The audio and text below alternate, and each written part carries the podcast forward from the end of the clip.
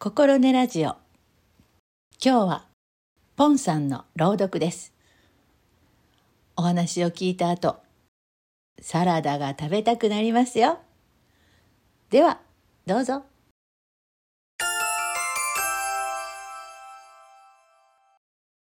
サラダの謎。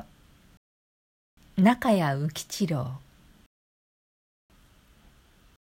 私はごく普通のフランス風のサラダが好きである。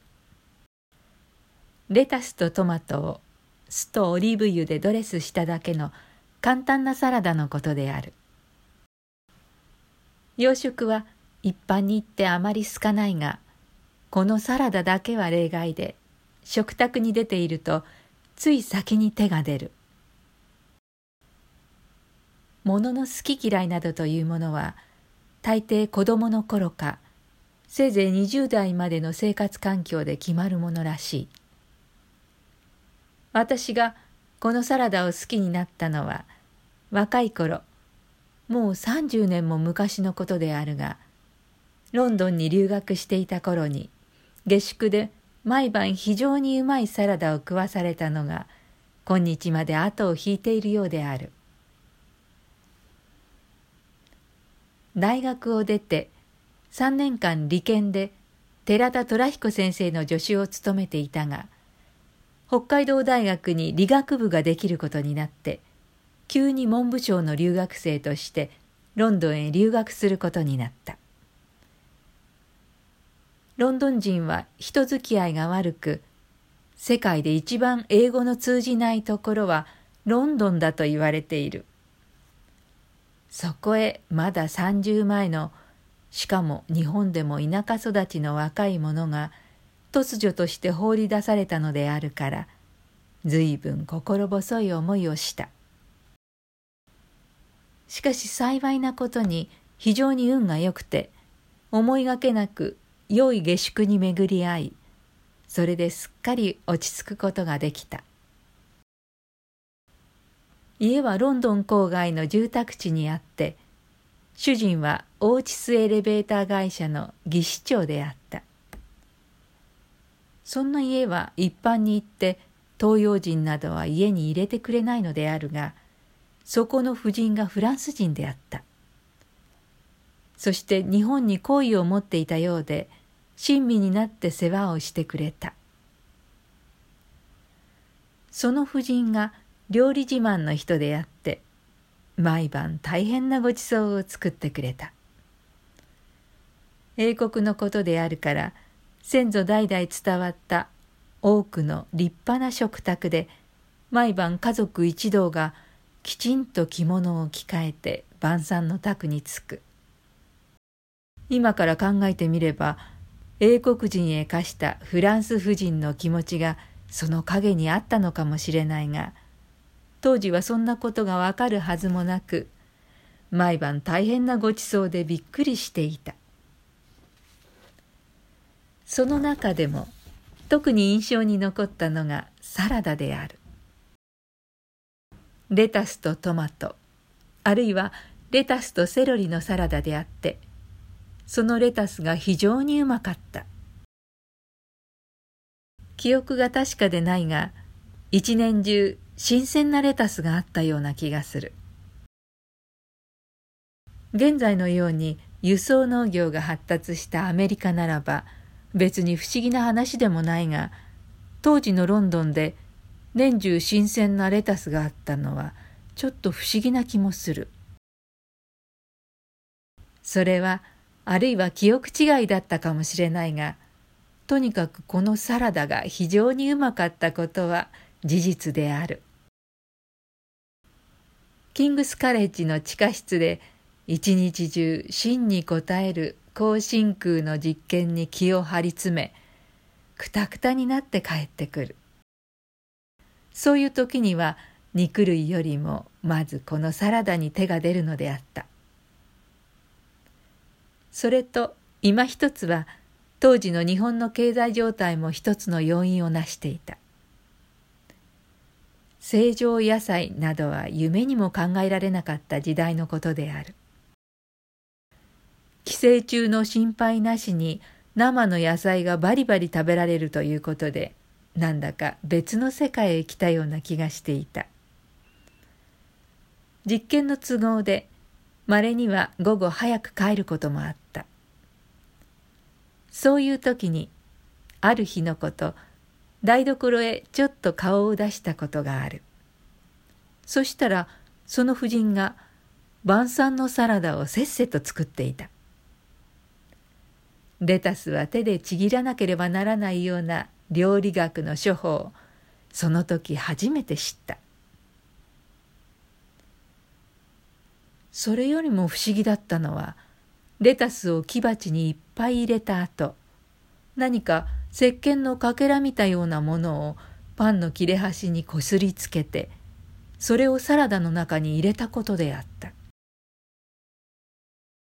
そういえば毎晩の食卓でサラダ鉢の中にパンの切れ端が入っていたがこれは皿にはつけないものであった。何かあのおまじないがサラダをおいしくするコツのように思われて仕方がなかった。しかし男が料理のことなど聞くものではないと思っていたので別に尋ねてもみなかった。その後日本へ帰って北海道で家を持ってみたら毎日の食事が問題になってきた。北海道では料理の材料が我々子供の頃から育ってきた環境のものとはだいぶ違っていたからである。それで思い出したのがロンドンで毎日食べていたフランス風のサラダである。北海道の気候はああいう西洋風の野菜の栽培には適しているはずである。しかし市場にあるものでは下声を使ったかもしれないという心配が大いにある。それで庭の一部に小さい畑を作ってそこで妻がレタスを作ることになった。レタスなど作ってみれば何でもないもので、デパートから買ってきた種をまき、油かすを入れておけば結構立派なレタスができた。当時の札幌は案外ハイカラな町であったらしく、ビネガーもオリーブ油も簡単に手に入った。それで待望のサラダが作られたわけであるが食べてみるとどうも昔の味がしない。材料は全部同じもので別に煮炊きするわけでもないのに味がまるで違っている。ビネガーと油と塩とからしとをいろいろ分量を変えてみてもやはりダメである。結局これはあの石鹸のかけらをパンきれいにこすりつけるおまじないに何か特別の意味があるらしいということになった。それで妻は同僚の婦人たちのうちで外国生活をした経験のある人たちに折があるごとにこの石鹸の謎を聞いてみたらしいがその謎はついに解かれなかった。その間30年かかったわけである。ところで今年になってこの30年越しのサラダの謎がいとも簡単に解けてしまった。それは次女が欧州から帰ってきて「パパの石鹸の謎が分かったわ。あれはニンニクだったのよ」いっぺんに片付けてくれたからである。この娘は絵の勉強と称してパリとマドリッドとに2年間行っていたがこの夏アメリカへ帰ってきてグリーンランド帰りの親父の世話を目下しているわけである。パリで友達の家の娘さんがサラダを作る時にニンニクをパンの硬い切れ端でこすってそれを入れているのを見て昔のパパの話を思い出したというのである。なるほど。ニンニクならば安石鹸のかけらと同じような灰白色をしている。それから西洋にはわさびおろしのような便利な機械がないので干からびたパン切れをわさびおろしの代わりに使っているわけであるこれで30年越しの謎が解けたのでヨーロッパへ2年間やっておいただけの値打ちはあったと言ったら娘は大いに不服のようであった。しかし気は優しいらしくその後思い直して毎日このサラダを作ってくれている。レタスの水切りをして手で適当にちぎってそれを冷蔵庫の中に入れておく。夕食直前にそれを冷蔵庫から出しておまじないをして食卓に出してくれる。冷蔵庫の中で冷やされたレタスはパリパリと歯切れが良い。物質文明の進歩もまんざら捨てたものではないと親父は満足している。